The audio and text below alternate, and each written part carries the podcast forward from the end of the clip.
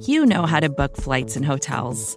All you're missing is a tool to help you plan that unbelievable travel experience. That's why you need Viator. Book guided tours, excursions, and more in one place. There are over 300,000 travel experiences to choose from, so you can find something for everyone. And Viator offers free cancellation and 24 7 customer support for worry free travel. Download the Viator app now and use code Viator10 for 10% off your first booking in the app. Find travel experiences for you. Do more with Viator. This is Recode Media, Peter Kafka. That is me. And I think this is the first famous big deal celebrity chef that I have had on the show. Welcome, Jose Andres.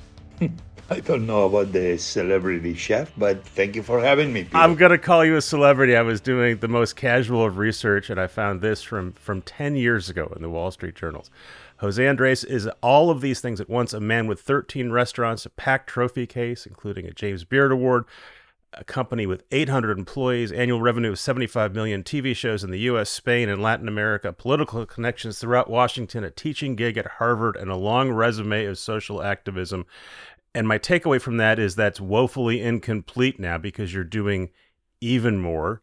I've got podcasts and more media coming out, but I really wanted to talk to you at the top of this about World Central Kitchen because I think that's a, a big focus for you that you were just starting 10 years ago. So tell us what that is and, and what you do. Well, World Central Kitchen really happened um, after the experiences I got uh, working in Washington, D.C. in a soup kitchen. I began in 1993, almost 30 years ago. And I saw the power of food to giving an opportunity to, to people. Uh, in this case, uh, training homeless and ex, uh, com- ex-jail convicts and, and using food as a way to bring them in and teach them a profession, finding them jobs in the community, and in the process, feeding the people in need in DC. There's many great organizations like this actually across America and even around the world. But then uh, this is in a way more trying to fight hunger at the urban level. But I began watching, and very often we saw it in Katrina, Superdome, how we left uh, thousands of Americans stranded with no food or water and uh-huh. nobody ready to answer in a quick, effective way. And my mind began going ballistic, saying, My God, it's so easy. It's restaurants in every corner of America. Only we need to reopen one of them and just feed those people in the emergency. That's when only about thinking about doing something, but never moving a finger. When Haiti happened, I was in Cayman Islands. This is the earthquake in Haiti, 2010, 2011. 2010. And I thought, it's no more. I'm going to go. I'm going to go to learn. And that's very much how we began. World Central Kitchen just began cooking and feeding, cooking and feeding with no plan, adapting. Uh, obviously, from the early days in Haiti, where we, we had in the yearly budget of World Central Kitchen a few hundred thousand dollars a year, some put by my friends, by my wife, myself, and then we began doing a little bit of fundraising in the restaurants. But that said, slowly but little by little, we began getting more, more, I will say, more experience. But I think was the year of uh, Harvey in Texas, followed by obviously Puerto Rico Maria that is the moment that those experiences and that willingness to use the system in place, meaning restaurants, to try to feed Americans in need, is when exploded. And that's when Maria really uh, gave us our big first kind of, uh, let's put it this way, is when World Central Kitchen began being known by many because we were able to, in the middle of the chaos, provide over 120, 150,000 meals per day in an island that was devastated and where somehow we didn't have a response like happened in Katrina. I'm very happy that the cooks and chefs of Puerto Rico, we united and we were the ones that we had the, the biggest, quickest response of anybody. So your model is you direct money basically and and talent and help, but you're you're directing money towards existing restaurants, kitchens, and, and the people who work there in the affected areas and helping them get food that they make out to people. That's a part of it. I will not say we direct money. Obviously, you have to pay for these things. Mm-hmm. Uh, we are an organization that 99.9% we are funded used by people. In the case of Puerto Rico, at the end, we we got some help from the government because the magnitude of what we were doing being a very small organization. But uh, I would say it's not really redirecting money. What we do is maximizing the assets at our disposal. And it's not two situations equal. It's not the same the volcano in Antigua than the Dorian hurricane in Bahamas, than uh, what happened in the war in Ukraine, or what happened to the volcano in Hawaii, or what happened to the volcano in Guatemala, or what happened COVID in India, where we were feeding 97 hospitals. Every situation requires a response. We try to use the assets that are already in place, meaning if I have restaurants and the restaurants cannot open because it's chaos, but the restaurants have empathy and want to help their community, there we are supporting them, obviously with money, but more important, with resources, with know how, with maps, with systems, with a simple thing that World Central Kitchen does so well, which is in an emergency, we don't plan. We have boots on the ground, we cook, and we start feeding the communities in need. That's what we do. But every operation, every mission will always have, in a way, a different answer. It's never been in my lifetime still two operations that we copycat exactly what we did in one or in the other. Everyone required its own unique adaptation. I think people listening to this get a sense of the scale just by sort of the disasters and countries that you're you're you're taking off here and they're literally around the world. But but give us a sense of, of how many meals you have served to date or, or something that gives a sense of, of reach. We can do small things like Providencia was an island in Colombia that last year was hit by this hurricane and that was 8,000 people. But was 8,000 people in the middle of an island in the Atlantic Ocean with no access to anything. The amazing thing is we were able to do it.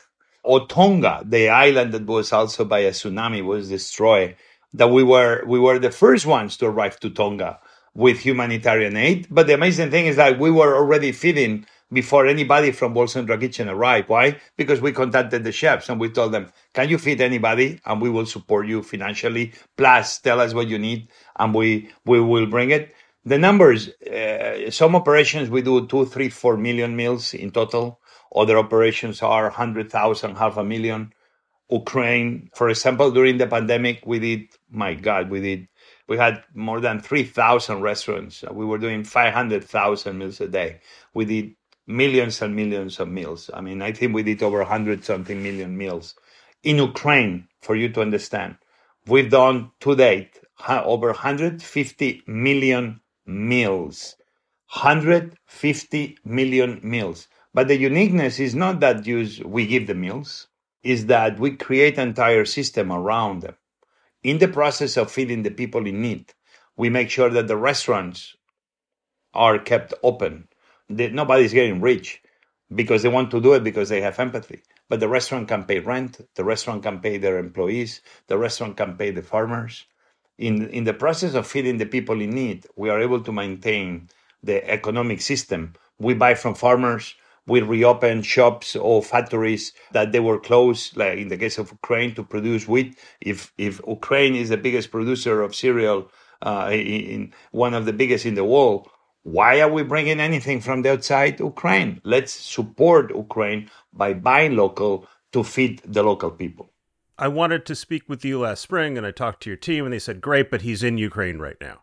I was not surprised to hear that, but why is it important? And, and, and anyone who's either follows your Twitter or doesn't follow your Twitter, you're just everywhere, is used to seeing videos of you in Ukraine or wherever you wherever World uh, Central Kitchen is. Why is it important for you to be there and for people to see that you're there? I mean, it, for me, it's getting harder and harder to, to go because I, I, have multiple life. I have a life like everybody, family and friends, and my wife and my children, and I have my business, people business I love and, and, and co-workers I, I love to be with them. I have my teaching gigs and my TV and, and when these things happen, usually I drop everything and I go. I usually go to the very big ones because the big ones is where I believe I, you know, I can bring a little bit of my experience because the teams we have, they are gaining experience by the minute, as I say. One plate at a time, they are gaining so much experience that is amazing seeing the teams of World Central Kitchen, how they are able just to make the impossible possible. Why is important for me? Obviously, you know, uh, more often than not, I will not have people on Twitter that sometimes is the best of people and sometimes is not the best of people saying, "Oh, here you are showing off." Mm-hmm. I'm like, "Oh my god!" I used stop playing a round of golf with Sergio Garcia, and, and I'm here in the middle of this chaos, and I'm doing this for showing off. Obviously, I do it because I have people that don't only follow me but follow what World Central Kitchen does and if you see, I put my social media more at the service of humanitarian work than at the service of filling the seats of my own restaurant. I do it because I have a sincere belief that the way we've been successful is because people genuinely care, but not everybody can go. Not everybody can show up. It's, it's impossible. It's chaos. Mm-hmm. But they care and they watch our videos in real time, how we are able to bring relief to people. And they feel they're part of that relief, that part of solution. And obviously, they send us one dollar or five or ten, or they retweet about what we do.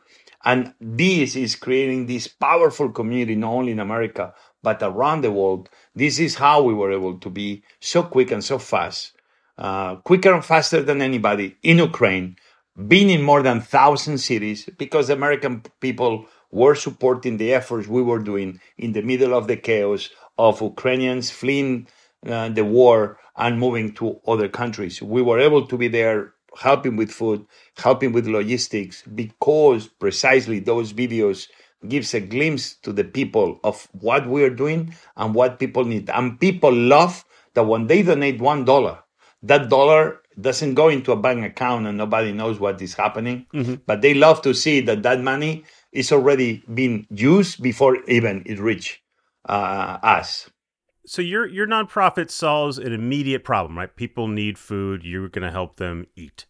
But very often you're going into places where there are problems that, that are going to be long-standing. Uh, a natural disaster has wiped things out, or in the case of Ukraine, it's a man-made disaster um, that could go on for a very long time.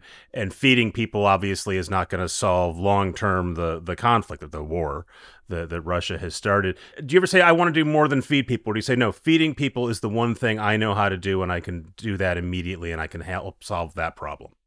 Food brings a lot of things together. It's not just the plate of food and feeding people, it's much deeper than that. That's why I always say that food is a national security issue. Yes, we are emergency. Emergency is where we thrive because emergency means people need food now. They need water now, not next month, now. And we're good in arriving. We were in Ukraine in the middle of the chaos. Ukraine has food.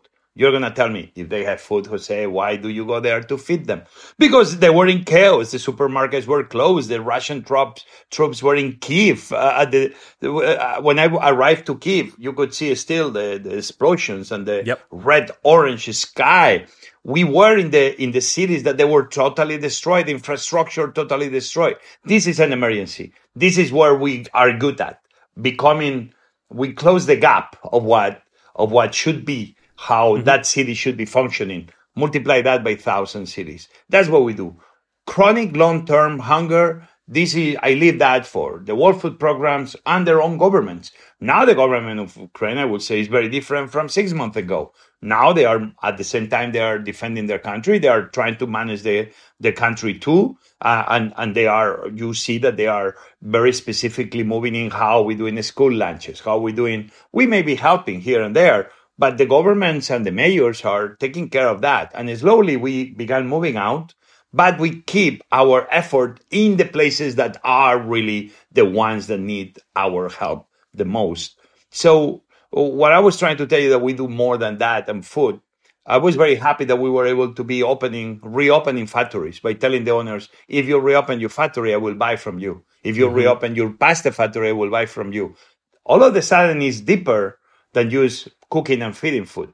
Helping factories reopen, creating the jobs again, making sure that we create a system of moving food around the country in a much simpler, simpler way than just bringing the food from everywhere around Europe. World Central Kitchen at the end, in many ways, in the process of, for example, in Haiti, when bakeries were being destroyed in very poor cities, yes, we were bringing food and bread, but in the process, we were able to finance the reopening in those little towns of those bakeries so very quickly they could go back to normal, if you understand what I mean. So World Central Kitchen always tries to be that. Yes, emergency, but also when we can start investing into the solution. So when we leave, we try to leave things at the very least in a place where people can go back to feed themselves.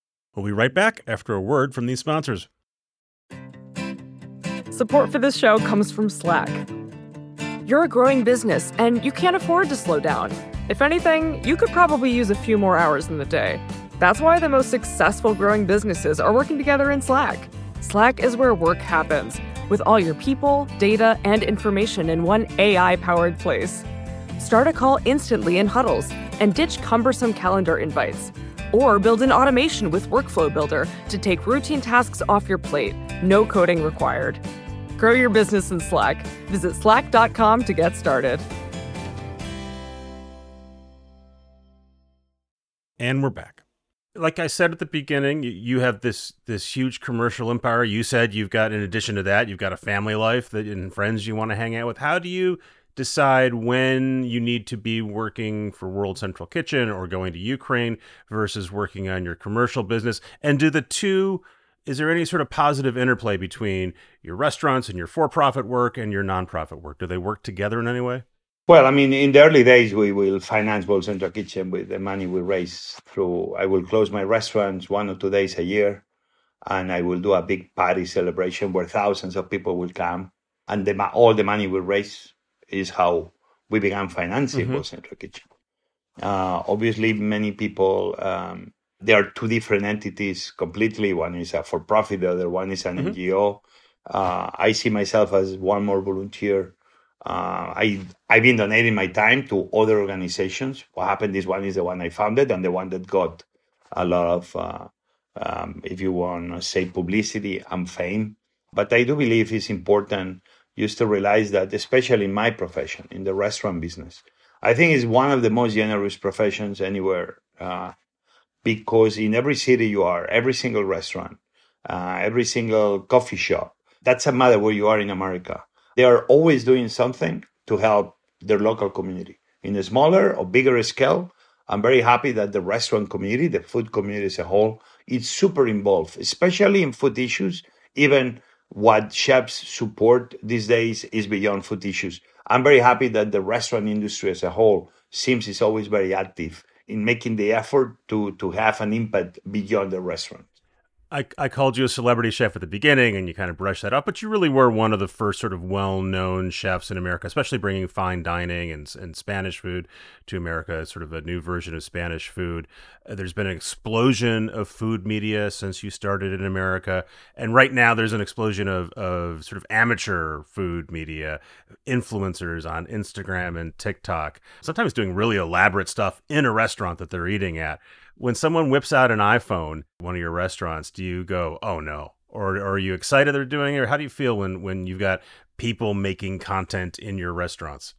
You know, uh, I think uh, obviously life it's it's uh, any moment in life is a, a moment for content, and today with these these possibilities and this power that we all have, that we can all be the next Ron Howard of the world, used by knowing how to press a button Mm-hmm. It's it's very hard used to, you know, if people are not bothering, it's not any different than if you used to smoke and you bother the people next to you, or if you if you have a cold and you are, it, it, it's one more thing. If people use it nicely and they don't interrupt what is, I mean, going to a restaurant in a way is like going to see a film or going to see a play in a theater, right? You you cannot just tell the guys stop stop. I want to take a I want to take a photo. Uh, can, can you? You don't but, do that, but, right? But they do. But they do in the restaurants, right? That's. So I wonder if that might infuriates you. In the restaurants, can can happen, but usually people they know how to behave very well, and if they love to take a photo to take with them. I think a photo, even if we gave them the photos uh, like we thought about it to the people, nothing has more power than the content that you create yourself. Even if the photo is not so good, even if the video is not so good, people have a lot of pride and joy that that photo was taken by them. So quite frankly, it's not something we. I, I remember in the old days we used to have conversations about that, and I know even some restaurant says no photos allowed, no video allowed. Mm-hmm. But at the end of the day, you just let people be free, and if they don't bother anybody else, you just let them be who they want to be. You're you're launching multiple restaurants this year alone. Is that process now that you are a big deal, super famous chef with a million Twitter followers? Is that process easier for you now in 2022 than it was 10 years ago? Is it harder to break through because there's just so much more stuff in the world to get people to pay attention to a new restaurant you opened? Obviously, uh, we opened two hotels uh, with the restaurants inside, and, and the process goes slowly, but it's a lot of things at once. Obviously, I'm only as good as the people I have around me. If something I've done all my life is building teams and making sure that the teams feel like they own they, they own what they're doing.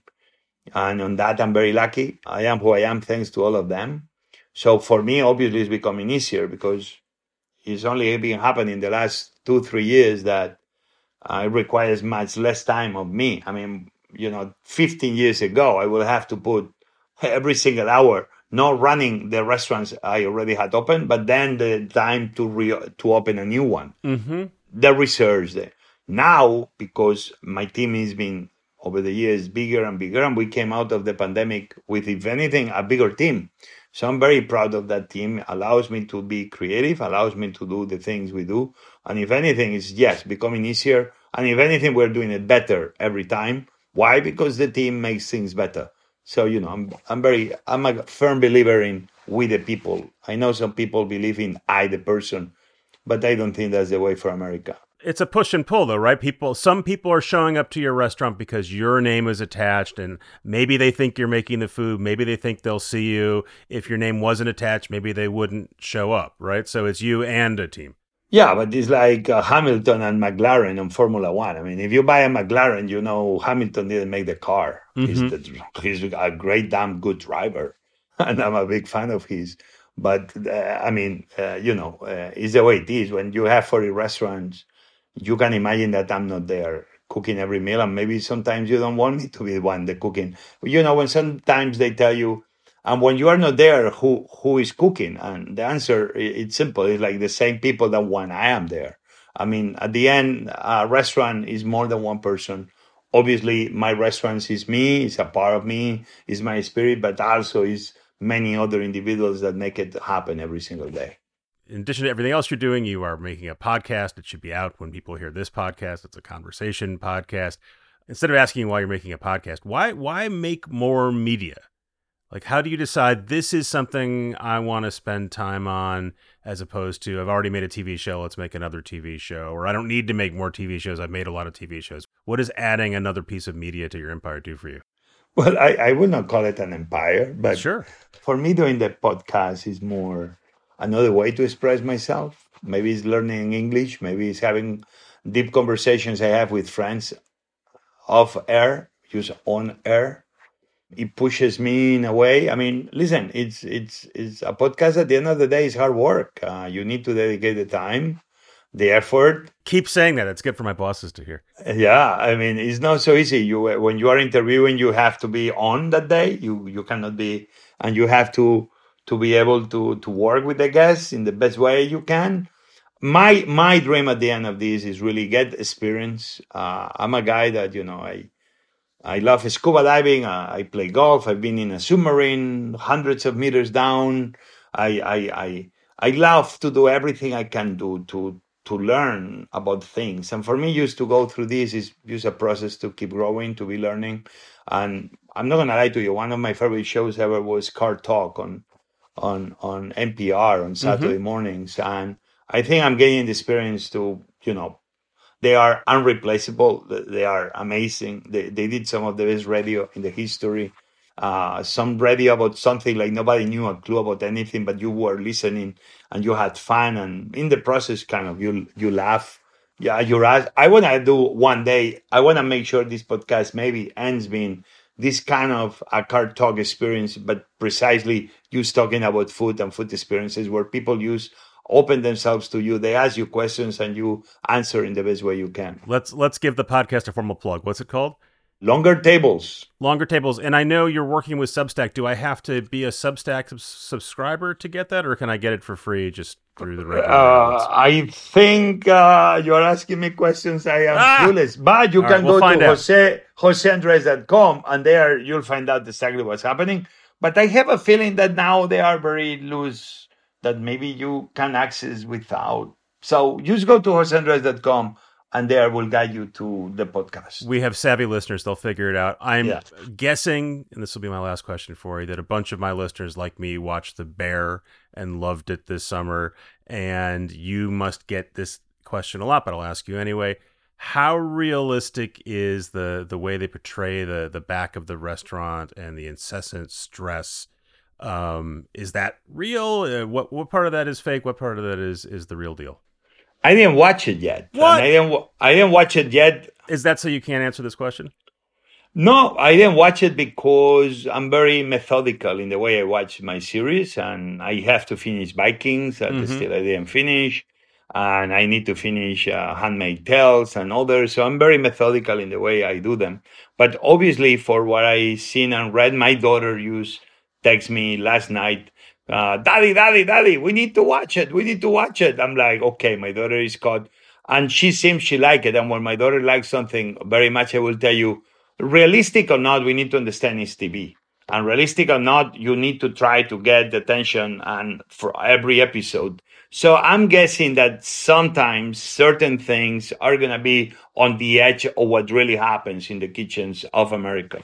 There's a scene where they they give a bunch of kids in a suburban birthday party uh, Xanax and they all pass out. I don't think that's realistic. I can tell you one thing I did. I, I remember I was a producer of Hannibal. Which I was going to ask about that. Yeah. uh, and there uh, I, I was helping the script writers and the director and everybody, Bryan Fuller and everybody, how to write smart scripts, uh, what menus to do, working working with amazing people on set that they were doing all the amazing food. Uh, uh, and for me was very special one episode that I was able to put an Iberico ham, the most expensive ham in the history of mankind. That this for me in a way was like a commercial because I love ham. Uh, nobody knows it. It's not like we have marketing money from Spain to promote a very expensive product that is not much of it. But to me to see during two minutes, Hannibal Lecter himself in his young age describing that that ham came from Spain and ate acorns is maybe one of the highlights of my life because I was able to make that happen. Not every idea I gave to the scriptwriters made it into the show, but when certain ideas made it big, I was so proud of myself. My God, I was able to put on American television Hannibal talking about Iberico ham. This is something made me very happy. Is there something that TV and movies gets wrong a lot about about cooking that you see and like, oh, I did this again. This isn't right. Uh, I, I, I think, I think the best years of, of, uh, TV, uh, food and TV are coming. I think it's been good moments. Uh, certain movies like Babette's Feast, right? If you are, uh, a really a person that loves food and, and, and, and movies, uh, you, you, you watch Babette's Feast. It's believable that that woman in the middle of nowhere, Denmark, was able to do such a meal. You know, it's on the edge of the possible because there are very talented people that can make a meal like the way she cooked it and the wine she got. Uh, this is kind of the stream of what's r- real. Uh, but I do believe the best food TV every day is more and more, but the best food TV is some very good one in manga, some very good in comics. Uh, but we're to see more series with food, like the one you're mentioning. We're to see more movies with food that every day will be more and more believable and will, will bring all us closer through these longer tables we're talking about. You can find Jose Andres on Twitter. You can find his restaurants all over the world. I like China Poblano at the Cosmopolitan. That's a big favorite of mine. Um, and you can find him in World Central Kitchen. Thank you for joining us. Thank you. Thank you for having me.